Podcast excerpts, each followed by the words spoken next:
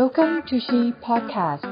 Catch up the new insight on health science education. เพราะการศึกษาไม่เคยหยุดนิ่ง ยิ่งติดตามยิ่งรู้ เปิดประตูสู่มุมมองใหม่ ปลุกไฟด้านการศึกษาในตัวคุณ คุณกำลังรับฟัง Effective Assessment Method การประเมินผลด้านการศึกษา เพื่อพัฒนาผู้เรียนอย่างมีประสิทธิภาพ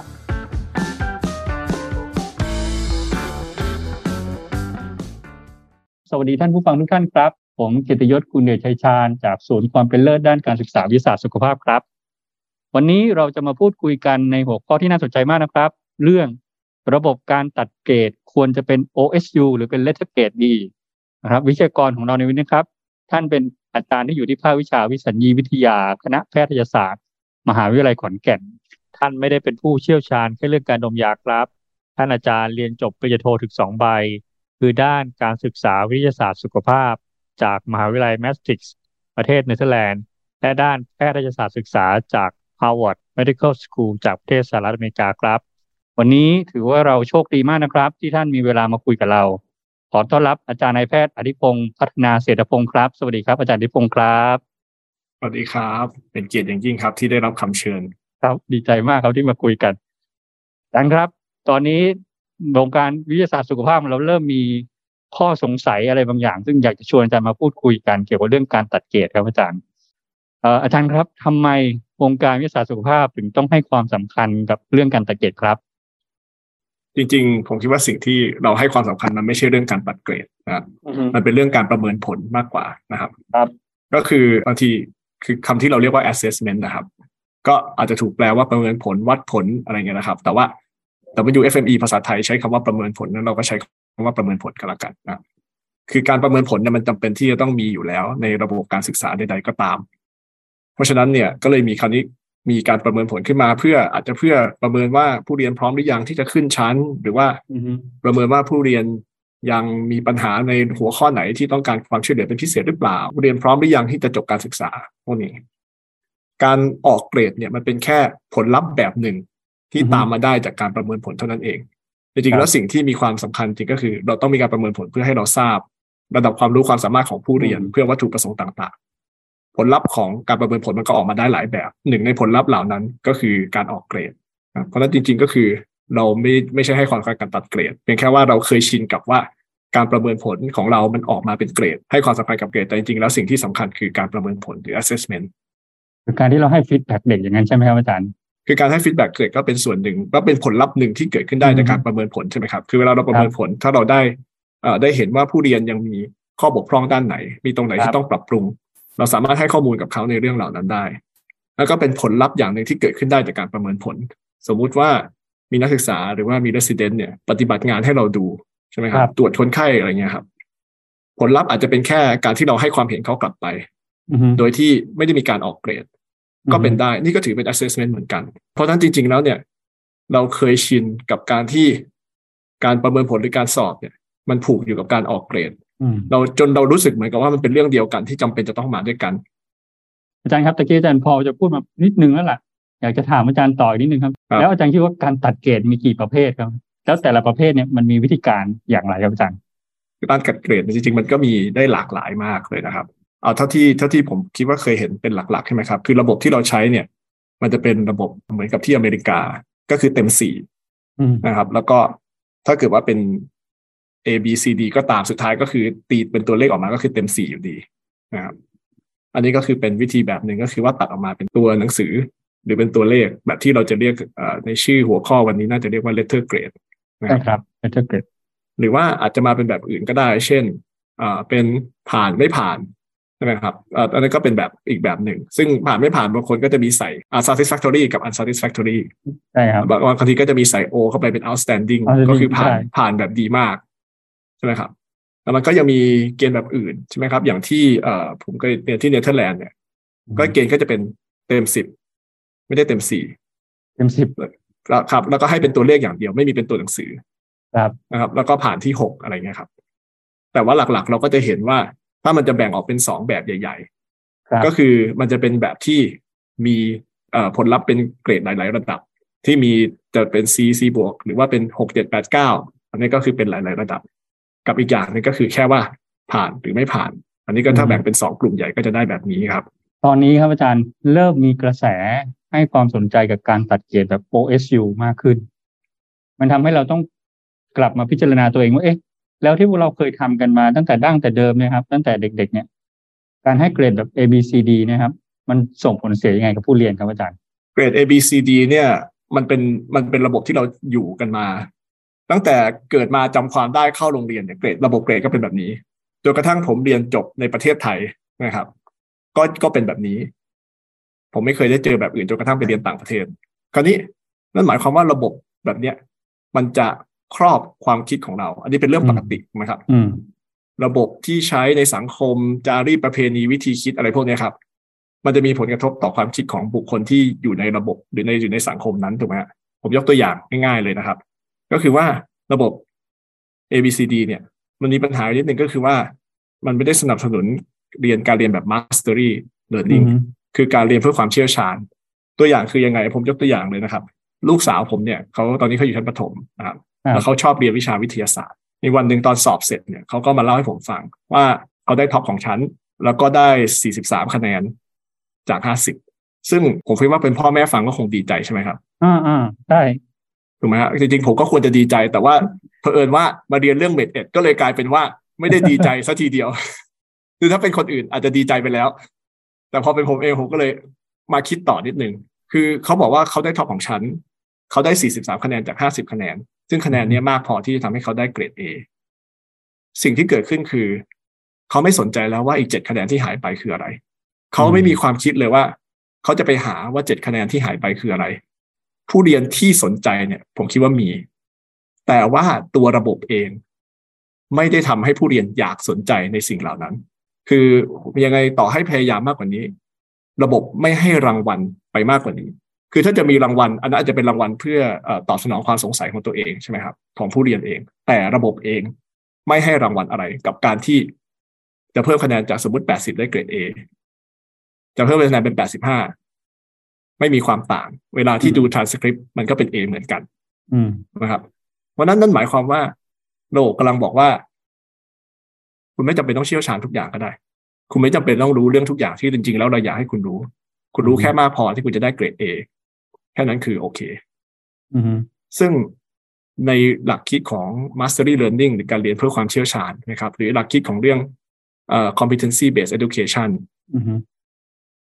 มันไม่ค่อยไปด้วยกันสักเท่าไหร่ เพราะว่าในปัจจุบันใช่ไหมครับ เรามี competency แล้วเราก็บอกว่าเราอยากให้ผู้เรียนเนี่ยทำได้ทุก competency อืมใช่คราวนี้ถ้าเกิดว่าเขาทำได้แค่เพียงพอแล้วเขาก็ได้เกรด A แล้ว โดยที่ competency บางอย่าง หรือเรื่องบางเรื่องที่เขายังไม่รู้ แต่ก็ไม่เป็นไรก็ไม่มีผลกับ การออกเกรดของเขา อาจารย์ใช่ไหมครับ หรือว่าผู้ฟังที่คิดว่า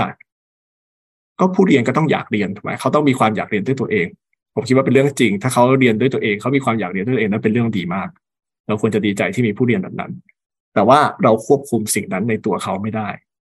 อืมสิ่งที่เราทำได้คือเราควบคุมระบบการศึกษา แล้วถ้าตัวระบบที่เราให้เขาเรียน มันไม่ได้สร้างแรงจูงใจ มันไม่ได้สร้าง มันไม่ได้ให้รางวัลกับเขาในการที่เขาจะเรียน ให้เชี่ยวชาญครบทุกเรื่องเนี่ยแสดงว่าระบบมันขัดกับตัวมันเองอยู่ อันนี้คือปัญหาสำหรับผู้เรียนที่เรียนดีนะครับครับเพราะว่าแม้กระทั่งเขาเรียนดี แต่เขาก็จะยั้งตัวเองไว้ เพราะว่าระบบไม่ได้สนับสนุนให้เขาไปมากกว่านั้น ในทางกลับกันการออกเกรด A B C D อะครับ มันก็จะมีปัญหาในแง่ของผู้เรียนที่เป็นเด็กอ่อนอะไรเงี้ยนะครับอ่าฮะปัจจุบันใช่ไหมครับ เราบอกว่าเราอยากจะใช้ระบบการศึกษาที่สร้างผู้เรียนให้มีความเชี่ยวชาญ เราอยากจะใช้ระบบการศึกษาที่สนับสนุนผู้เรียนแต่ละคนให้พัฒนาไปในทางของตัวเองอืมเราไม่อยากจะให้มีการทิ้งผู้เรียนไว้ข้างหลังนะอืครับมแต่ว่าระบบ A B C D เนี่ย มันคือถ้าผมเล่าให้ลองเปรียบเทียบภาพ ลองนึกภาพแบบโรงงานนะครับ แล้วมันก็มีระบบสายพานใช่ไหมครับ สมมติว่าครับกำลังทำทำน็อตอยู่ก็ได้ครับ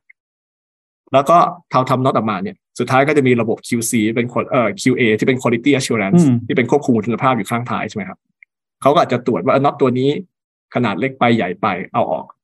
มน็อตตัวนี้เกลียวมันเบี้ยวเอาออกนะครับ ซึ่งระบบแบบเนี้ย ก็คือปั๊มน็อตออกมาเยอะๆแล้วก็น็อตตัวไหนที่ไม่ดีก็ก็ตัดทิ้งไปนะซึ่งถ้าเป็นบริษัทนะครับเขาก็ยังต้องพัฒนาตัวเอง เพราะว่าเขาสร้างน็อตที่ที่ไม่ได้คุณภาพมันเป็นความสิ้นเปลืองของเขา เขาต้องปรับปรุงตัวเอง แต่ถ้าเราเอาภาพเดียวกันมาทาบกับระบบการศึกษา แล้วเราก็จะเจอว่า ถ้ามันเป็นระบบการศึกษาที่ไล่ผู้เรียนผ่านเข้าไปในระบบ แล้วก็สุดท้ายถ้าเกิดว่ามีใครที่ได้คะแนนน้อยก็เหมือนกับคนที่ถูกบอกว่าอันนี้เกลียวมันเบี้ยวนะ อันนี้น็อตมันขนาดเล็กขนาดใหญ่ไปนะไม่ได้ไปเขาต่อแล้วเขาก็ถูกคัดทิ้ง ซึ่งเป็นระบบที่ทำให้ผู้เรียนหรือความสามารถของผู้เรียนคนนั้นเนี่ยถูกตัดออกอืมคราวนี้ความต่างสำคัญระหว่างโรงงานกับระบบการศึกษาเนี่ยก็คือว่า เวลาโรงงานเขาทำขึ้นมาเนี่ยซีออะเขาโทษน็อตไม่ได้ เขาต้องโทษระบบของตัวเอง ที่ทำน็อตออกมาได้ไม่ดีครับแต่พอเป็นระบบการศึกษาเนี่ย มันจะมีวัฒกรรมในแง่การโทษผู้เรียนใช่ไหมครับอือฮึผู้เรียนไม่สนใจเรียน เป็นปัญหาทางบ้านของผู้เรียนไม่ใช่ปัญหาของผู้สอนหรือโรงเรียน แล้วสุดท้ายเนี่ยก็คือนักศึกษาที่หรือผู้เรียนที่นักเรียนที่ได้คะแนนต่ำพวกนี้ก็จะถูกคัดทิ้งไปเหมือนน็อตพร้อมกับตาประทับที่ประทับมาบนตัวเขา ว่าที่เขาเกลียวเบี้ยว ที่เขาขนาดเล็กขนาดใหญ่เกินไปไม่ได้มาตรฐานเนี่ย เป็นเพราะอะไรสักอย่างที่เกี่ยวกับตัวเขา ไม่ใช่เพราะระบบอืมนะเพราะฉะนั้นอันเนี้ยก็เป็นวิธีคิดที่มันติดมากับการที่เรามีเกรดออกมาเป็นตัวเลข หรือเป็นตัวหนังสือ มันก็เหมือนเป็นตาประทับว่า คนนี้เป็นนักเรียนไม่ดี คนนี้มีปัญหาอะไรสักอย่างที่ทำให้เขาเรียนไม่ได้ ผมก็ก็คือมันก็เป็นในผมก็ชี้ให้เห็นว่ามันมีปัญผมคิดว่ามีปัญหาทั้งสองด้านอือฮึนะครับ แล้วแล้วการที่เอเรามีในแง่หนึ่งการออกเกรดที่ต่ำอะครับ มันเหมือนเป็นข้ออ้างของผู้สอนและสถาบันการศึกษา ในการที่จะไม่ต้องออกแรงช่วยอะไรผู้เรียนมากนัก CEO เขาโทษน็อตไม่ได้ แต่ว่าสถาบันการศึกษาโทษผู้เรียนได้ พอออกเกรดออกมาเป็นแบบนี้ แล้วมีการแบ่งระดับผู้เรียน มันก็ผลลัพธ์อย่างหนึ่งก็คือ จะมีผู้เรียนที่ถูกคัดทิ้ง พร้อมกับตราประทับที่บอกว่านี่คือความผิดของเขาเองที่เขาถูกคัดทิ้งออกมา มันก็จะส่งผลให้เด็กเกิดความเครียดขึ้นมาอย่างหนักเลย ผมคิดว่าเป็นใช่ครับคือเป็นทั้งความเครียดกับผู้เรียนทั้งเป็นทั้งความเครียดกับผู้ปกครอง เป็นทั้งการสูญเสียของทรัพยากรใช่ไหมครับ แล้วก็อือฮึในขณะเดียวกันเนี่ย ก็ไม่ได้กระตุ้นให้อ่าสถาบันหรือผู้สอนตระหนักด้วยว่า จริงๆแล้วอะต่อให้ผู้เรียนเขามีปัญหา เราก็ยังมีหน้าที่ที่ต้องพยายามทำให้มากกว่าเดิมอยู่ดีที่อาจารย์ยกตัวอย่างเมื่อกี้นี้ดีมากเลย อาจารย์แล้วอย่างนี้ OSU จะไปแก้ประเด็นตรงที่ ABC มีปัญหานี้ยังไงครับอาจารย์ครับ OSU เนี่ยผมผมต้องบอกนิดนึงก่อนครับว่าพูดถึงเรื่อง competency based education ก่อนนิดนึงครับผมคิดว่าเราจะเห็นจะเห็นภาพ OSU ชัดขึ้นอืมนะคิดว่าใครก็ตามที่ได้ทำเรื่อง WFME เนี่ย จะเคยได้ยินเรื่องอ่า ACGME อ่า competency framework ไหมครับ มันก็จะมีเป็นหัวข้อหกหัวข้อครับ ว่าเขามี competency อะไรบ้างใช่ไหมครับ มันก็จะมีเช่นแบบ system based learning ใช่ไหมครับ หรือว่าเป็น patient care อะไรประมาณเนี้ยครับ อันนี้ถ้าเราดูเนี้ยเนี่ยเราจะพบว่าอ่ามันจะมี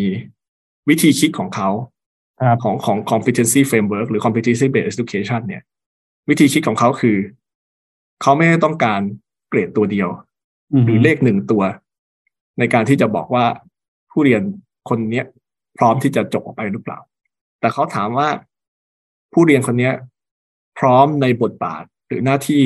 หรือในความรู้ความสามารถที่เขาต้องมีครบทุกอย่างหรือเปล่า เวลาที่เราพูดถึง competency based education เนี่ย เราไม่มีการเฉลี่ยกันนะครับอืมเราเฉลี่ยตัวเลขได้ เราเฉลี่ย competency ไม่ได้นะครับ เพราะฉะนั้นถ้าสมมุติเนี่ย ผมบอกว่า ผมเป็นคนที่มีความรู้ดีครับผมตอบข้อสอบข้อเขียนเนี่ย ฉลุยใช่ไหมครับอืมแต่ผมสอบปฏิบัติทีไรผมตกตลอดเลย ผมอาจจะมีปัญหาในการสื่อสาร หรือว่าผมอาจจะท่องจำเก่ง แต่ไม่สามารถเอาเนื้อหาที่ท่องจำเนี่ยมาปรับใช้ในสถานการณ์ ในชีวิตจริงที่มันมีความหลากหลายได้ใช่ไหมครับ อย่างเงี้ยก็คือผมก็ไม่ผ่าน เพราะว่ามันไม่มีการเฉลี่ยว่า ผมคะแนนข้อสอบข้อเขียนสูงมากจนผมผ่านใช่เพราะฉะนั้นถ้าเรามอง competency based education นะครับ มันก็เหมือนกับว่าเราต้องได้ S ในทุกๆทุก competency ทุกเกณฑ์ใช่ ทุกทุกเกณฑ์ที่เขากำหนดไว้ นะถ้าสมมุติว่าเรามี 6 competency นะครับ ก็ต้องได้ S ในทุกๆ competency ถึงจะผ่าน พอเรามองในมุมนี้เนี่ย มันไม่มีคำว่าเกรด A เกรด B เกรด C อืมมันมีแค่ว่า competency นี้เขาทำได้ดีพอแล้วหรือยังอืมเพราะเราจะเห็นว่าในมุมมองของ competency based education เนี่ย มันไม่ได้มีเหตุผลในการที่จะต้องออกเกรดเป็นตัวเลข แต่ว่าเราต้องมองเป็น competency ย่อยๆ แล้วก็ให้เขาได้ S ในทุกๆ competency ย่อยนั้น เพราะฉะนั้นในพอมองในแง่เนี่ยก็ก็จะเห็นว่ามันการออกเกรดแบบ OSU อะครับ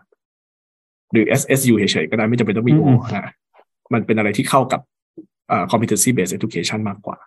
อย่างนี้แสดงว่าถ้าเป็นลูกอาจารย์นี่ได้สี่สิบสามเต็มห้าสิบเนี่ย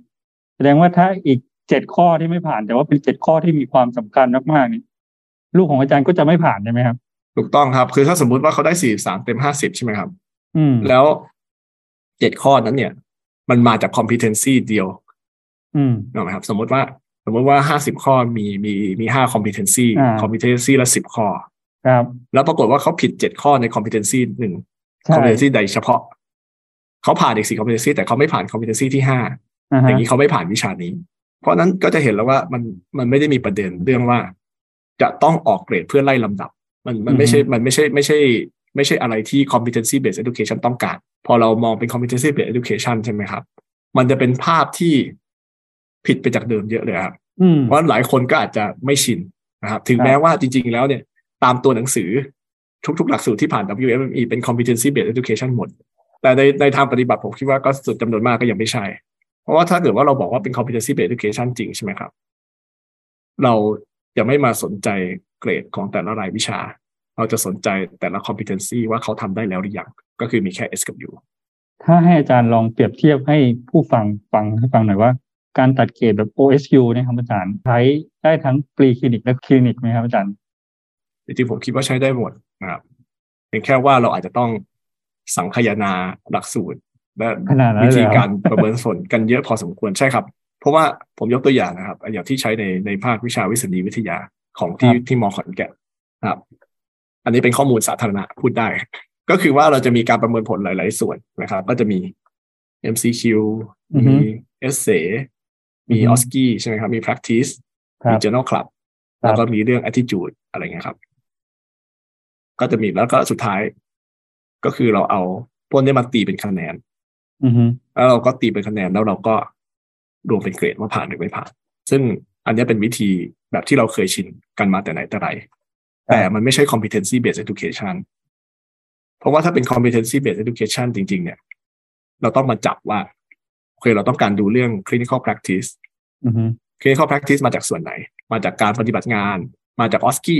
เราก็ต้องดูว่า clinical practice เขาผ่านหรือเปล่า ถ้าเราต้องการเรื่อง medical knowledge ใช่ไหมครับ ความรู้ทางการแพทย์พวกเนี้ยเราก็ต้องไปดูอาจจะจาก MCQ จาก essay ครับอือฮึแล้วก็ดูว่าเขาผ่านหรือเปล่า เราดูเรื่อง professionalism เราดูระหว่าง practice ว่าเขาผ่านหรือเปล่า แล้วเราดูพวกนี้แยกกัน ถ้าเราบอกว่าเขาผ่าน medical knowledge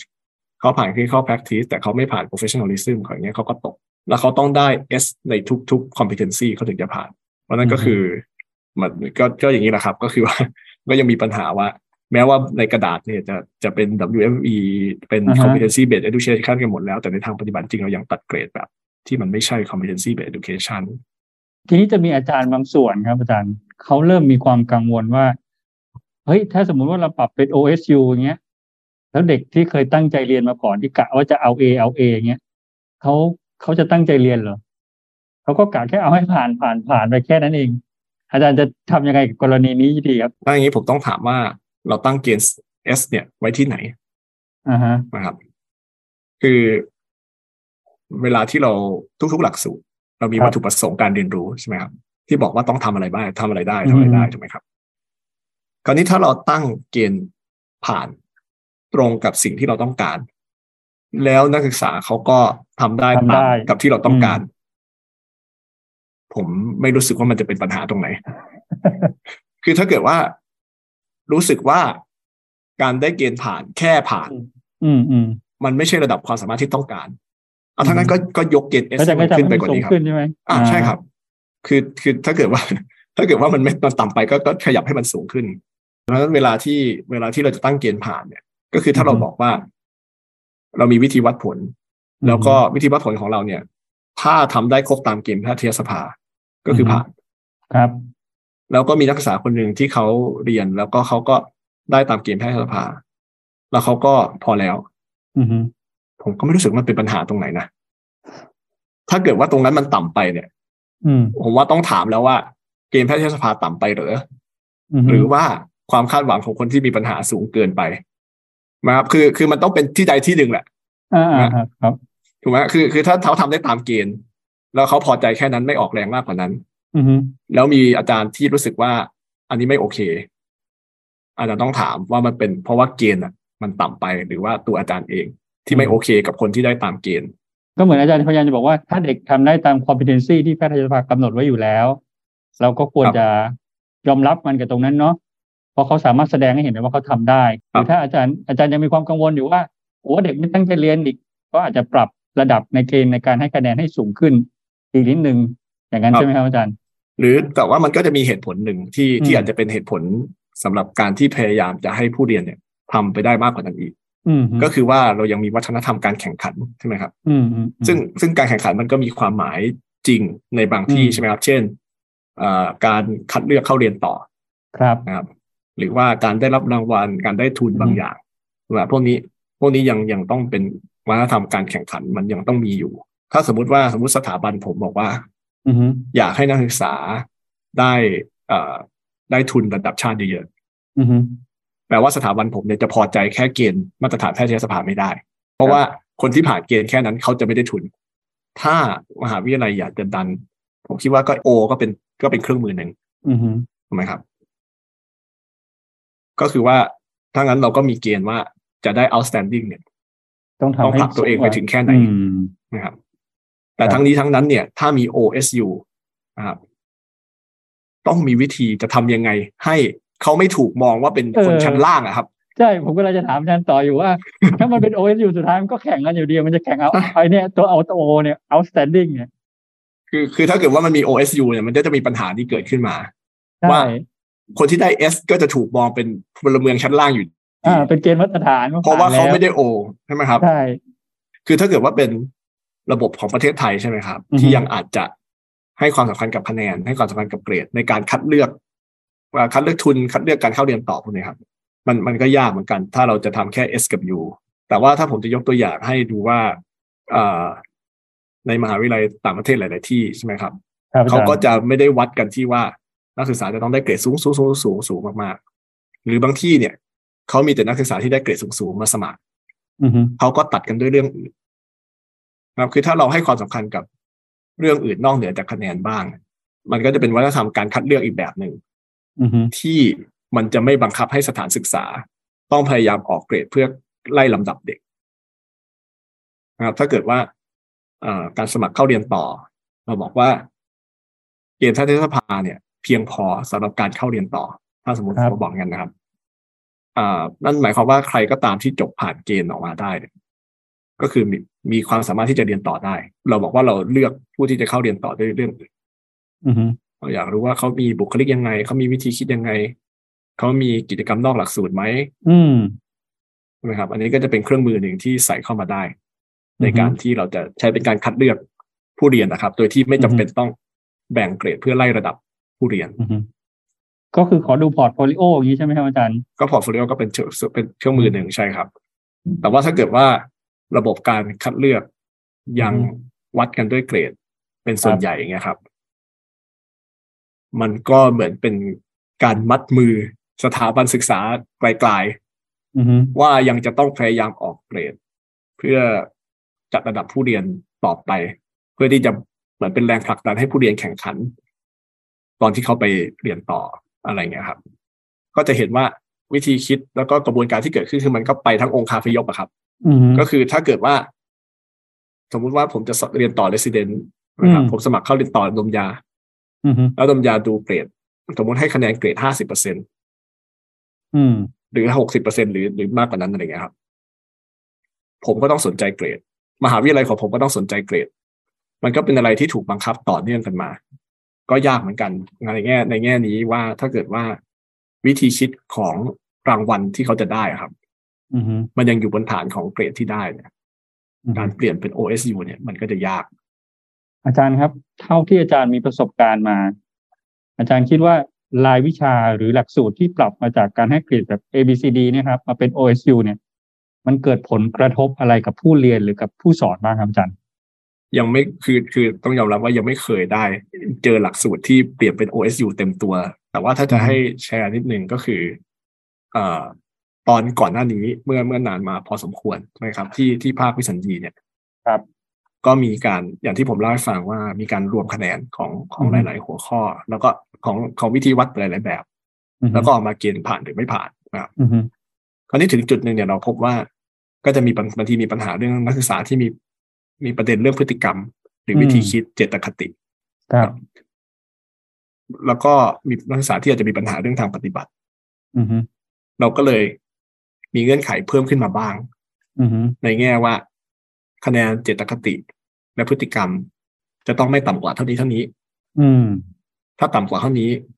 ก็คือถือว่าตกทั้งรายวิชาอือฮึถึงแม้ว่าคะแนนส่วนอื่นจะผ่านครับนะครับ มันก็จะเหมือนเป็น ครึ่งทางที่ยังไปไม่ถึง competency based education สักทีเดียวอือฮึแต่ว่ามันก็เป็นภาพนิดหนึ่งว่า มันเหมือนเป็น S กับ U ในแง่เอ่อเจตคติพฤติกรรม ครับ ก็หลังจากที่เรามีข้อนี้ขึ้นมา เราก็เห็นว่าพฤติกรรมของนักศึกษาก็เปลี่ยนไปนะครับอืมก็คือ ก็คือเขาจะมีความระมัดระวังตัวในเรื่อง การมาสาย อืมเรื่องการไม่ดูคนไข้มาก่อน ครับ เรื่องปฏิสัมพันธ์กับเพื่อนร่วมงาน ก็จะมีความระวังเรื่องพวกนี้มากขึ้น ว่าผมคิดว่าจริงๆแล้วเป็นเรื่องดี กับการอืมที่จะทำ OSU กับทุก competency เพราะว่านั่นหมายความว่าเขาจะต้องใส่ใจในทุกๆ แง่ ของการเป็นนักวิชาชีพนะครับครับ แล้วนักศึกษาบ่นไหมอาจารย์แต่ว่าก็ผมคิดว่าอย่างเรื่องนี้อาจจะต่อให้เขาไม่ชอบเขาก็อาจจะบ่นไม่ได้ เพราะว่ามันสมเหตุสมผล อืมนะครับ แล้วแล้วเราก็คุยกับเขาตอนประถมนิเทศด้วยใช่ไหมครับอาจารย์ว่าเราครับเราจะใช้แนวคิดแบบเนี้ยห้ามเกลี่ยคะแนน คือถ้าเกิดเราจะว่าเราครับถ้าสมมุติเราคือผมก็คือคำอธิบายมันก็คือว่าเอ่อเรียนดีอย่างเดียวไม่พอ อืมเราต้องนะครัการคนต้องดีพฤติกรรมด้วยดีแล้วก็มีเจตคติที่ถูกต้องด้วยคือผมอืมผมว่าไม่มีใครเถียงได้กับกับวิธีนี้กับวิธีคิดอย่างนี้ใช่ไหมครับ ครับแล้วคราวนี้ก็คือว่าถ้าถ้าเรามองจากตัวอย่างเล็กๆ ตรงนี้ใช่ไหมครับอืมว่าเป็นเรื่องเจตคติครับถ้าเราทำให้มันเป็น OSU ในทุกแง่ อืมเราก็จะได้วิชาที่เป็น OSU นะครับอือฮึก็คือ เขาจะต้องได้ S ในความรู้อือฮึเขาจะต้องได้ S เรื่องทางวิจัยอือฮึเขาจะต้องได้ S เรื่องทางการปฏิบัติ practice กับคนไข้อ่านะครับก็ต้องได้ก็ S ต้คอรงบดีทุกด้วยข้ออืมนะเอ่อแล้วก็พฤติกติพฤติกรรมก็ต้องดีด้วย ครับนะครับ ก็นั่นก็คือถ้าเกิดว่าเราทำแบบเนี้ยแล้วเราคือถ้าเราขยายคือซึ่งซึ่งยังไม่ได้ทำแบบนั้นนะครับแต่หมายความว่าถ้าเราขยายภาพจากส่วนของเจตคติพฤติกรรมตรงเนี้ยอือฮึไปในทุกๆส่วนของการปฏิบัติหน้าที่ในฐานะแพทย์ ครับ เราก็จะเหมือนมี S ย่อยๆ หลาย ๆ หัวข้ออือฮึแล้วเขาก็ต้องได้ S ในทุก ๆ หัวข้อฮึก่อนที่เขาจะได้ S ของรายวิชาอือฮึผมคิดว่าก็น่าจะเป็นพอให้เห็นภาพได้ว่า เราจะทำรายวิชาให้มันกลายเป็น OSU ได้ยังไง จากเดิมที่เป็นเกรด แล้วอาจารย์อาจารย์ทำอย่างไรให้อาจารย์ในภาควิสัญญีของอาจารย์เนี่ยยอมรับตรงนี้ให้ได้ คือตอนที่เราแก้เรื่องเรื่องเจตคติพฤติกรรมเนะครับ อันนั้นน่ะไม่ยาก เพราะว่าเราเห็นตรงกันอือฮึว่าเราไม่อยากจะให้คะแนนส่วนอื่น มาถัวให้ตรงนี้ผ่านไปได้ อืมนะครับเราก็เลยเห็นตรงกันว่าเราควรจะคิดตรงนี้แยกต่างหากอือฮึแต่คราวนี้เนี่ย การที่แยกออกมา เป็นหัวข้อย่อยๆ แล้วต้อง S ทุกหัวข้อเนี่ย อันเนี้ย อ่ายังยังทำไม่ได้ ผมคิดว่าอย่างหนึ่งก็คือ แค่การที่ข้ามจากมีคะแนนไปเป็นไม่มีคะแนน มันก็ฝืนความรู้สึกมากแล้วอืมอืมนะครับถึงแม้ว่าสุดท้ายแล้วเราอาจจะได้รับผลลัพธ์เป็นนักศึกษาที่มีความรู้ความสามารถเท่าเดิม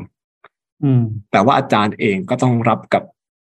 ใจตัวเองนะ ในการที่อืมอืมสิ่งรอบๆตัวมันจะเปลี่ยนแปลงไปอืมไปเป็นระบบอื่นที่ตัวเองไม่เคยชิน ผมเองเนี่ย ผมอยู่ในระบบนี้มาประมาณ อาจจะสามสิบกว่าปีอือฮึตั้งแต่ประถมนะครับแต่อาจารย์บางท่านอาจจะอยู่กับระบบนี้มาเกือบหกสิบปีอ่า ก็มันก็จะฝังลึกมากกว่า การที่จะข้ามมาผมคิดว่าก็ยากเหมือนกันนะครับอือฮึอาจารย์ครับ แล้ว OSU เนี่ย ต่างประเทศเขาใช้กันแพร่หลายไหมคือเท่าที่ทราบอะครับ ก็ก็มีความพยายามเยอะในการอืมที่จะดันมาเป็นทางทิศนี้อือฮึอือฮึผมคิดว่ามันมีความตื่นตัวครับอืมแล้วก็ที่ไหนที่ทำได้ก็คือเป็นที่ที่เรียกว่าประสบความสำเร็จ ถ้ามีใครที่ เขาบอกว่าเขาเชื่อใน competency based education เขาจะเห็นด้วยกับการทำ OSU อืมใช่มันแพร่หลายแค่ไหนคือมันแล้วแต่ว่าเขาประสบความสำเร็จในการสร้างความเปลี่ยนแปลงในที่ของเขาหรือเปล่า เท่าที่ผมได้คุยทั่วๆ หรือว่าจากที่ได้ไปงานประชุมมาพวกเนี้ยครับ ก็คือทิศทางเนี่ยเขาก็จะพยายามดันไปในทิศทางนี้ อยากให้เป็น OSU ทั้งเรื่องที่ว่านักศึกษาไม่ต้องแข่งกันทั้งเรื่องลดความเครียดในการเรียนอืมทั้งเรื่องที่ว่าวิธีคิดเนี่ยมันเป็นวิธีคิดที่เหมาะสมกับเอ่อ competency based education มากกว่าสำหรับอาจารย์ที่อาจจะยังกังวล แล้วไอ้ผมยกตัวอย่างวิสัญญีของมขก็ได้ครับ ครับอาจารย์ตามหลักสูตรวิสัญญีมขเนี่ย เรามีหกสิบวัตถุประสงค์ย่อย ครับ คือเรามีเรามีสิบวัตถุประสงค์ใหญ่ แล้วก็มีมีรวมแตกย่อยๆออกมา ก็คือจะรวมเป็นหกสิบวัตถุประสงค์ย่อยครับ ถ้าเราประเมินเป็น OSU ครับครับแล้วเราก็บอกว่าเกณฑ์ในการได้ S ของรายวิชาอืม คือนักศึกษาจะต้องได้ S ครบทั้งสิบหัวข้อ ครับ นะครับ ผมคิดว่าอาจารย์น่าจะพอนึกออกได้ว่า จริง ๆ แล้วมันไม่ได้ทำให้คุณภาพของการศึกษาเนี่ยต่ำลงอืมจริง ๆ แล้วเนี่ยมันเพิ่มคุณภาพในการศึกษาด้วยซ้ำอืมเพราะว่านักศึกษาเขาจะไม่มีทางเอาคะแนนของบางหัวข้อที่เขาไม่เก่งอืมมาถัวเฉลี่ยกับหัวข้อที่เขาเก่งอืมแล้วให้คะแนนรวมเขาผ่านอืมนะครับเขาจะต้อง ทำได้ดีพอในทั้งสิบหัวข้ออืมเขาถึงจะได้ S ในรายวิชานั้นอืมจริงๆแล้วผมเชื่อว่า ถ้าทำอย่างตัวอย่างที่ผมบอกเนี่ยครับอืมจริงๆมันเป็นความเข้มงวดมากกว่าเดิมด้วยซ้ำอืมอาจารย์อาจจะไม่มีเกรดสูงๆ ให้นักศึกษาเอาไปแข่งกับใครอืมหรือให้ให้หลักเอ่อให้ให้สถาบันได้นำไปเป็นเกียรติของสถาบัน แต่ผมเชื่อว่าจริงๆ แล้วคุณภาพทางการศึกษามันจะสูงขึ้น เพราะว่านักศึกษาของเราจะต้องมีความรอบด้าน ในการที่จะผ่านระบบการประเมินผลแบบนี้อืมนะครับ คือเวลาที่อาจารย์ได้ยินว่า S อาจารย์อาจจะกังวลว่า เอ๊ะ S นี่คือ เขาทำได้นิดๆหน่อยๆห้าสิบคะแนนห้าสิบห้าคะแนนเขาก็ได้ S ของรายวิชาแล้วหรือเปล่า ผมก็บอกว่าไม่ไม่ใช่ เพราะนั่นไม่ใช่วิธีคิดของ competency based education อืมการที่เขาจะได้ S ของรายวิชา คือเขาต้องได้ S ของหัวข้อย่อยๆ ในรายวิชานั้น ครบทุกหัวข้ออืมเขาถึงจะได้ S ในรายวิชานั้นอืมนี่คือเป็นวิธีคิดแบบ competency based education แล้วผมเชื่อว่าอาจารย์ลองคิดดูครับแล้วอาจารย์จะคิดแต่ผมคิดว่าอาจารย์จะเห็นด้วยว่า มันรับประกันคุณภาพผู้เรียนที่ดีขึ้น เพราะว่าเขาจะครบเครื่องรอบด้านมากกว่า แบบที่เราให้เขาทำอยู่ในทุกวันนี้ครับ เพราะวันนี้ก็ต้องกล่าวขอบพระคุณอาจารย์มากนะครับ ที่สละเวลามาพูดคุยกับเรานะครับ ขอบคุณครับ เป็นเกียรติกับเรามากครับที่ได้คุยกับอาจารย์ในวันนี้ครับ ขอบคุณครับอาจารย์ครับท่านผู้ฟังสามารถติดตามทุกความเคลื่อนไหวได้ง่าย ๆ เพียงกดไลค์ กดแชร์ กด subscribe หรือกดกระดิ่งกริ๊งๆที่ Channel ชี Podcast หรือตามไปกดไลค์เพจชีทาง Facebook ก็ได้นะคะ แล้วพบกันใหม่สำหรับวันนี้ สวัสดีค่ะ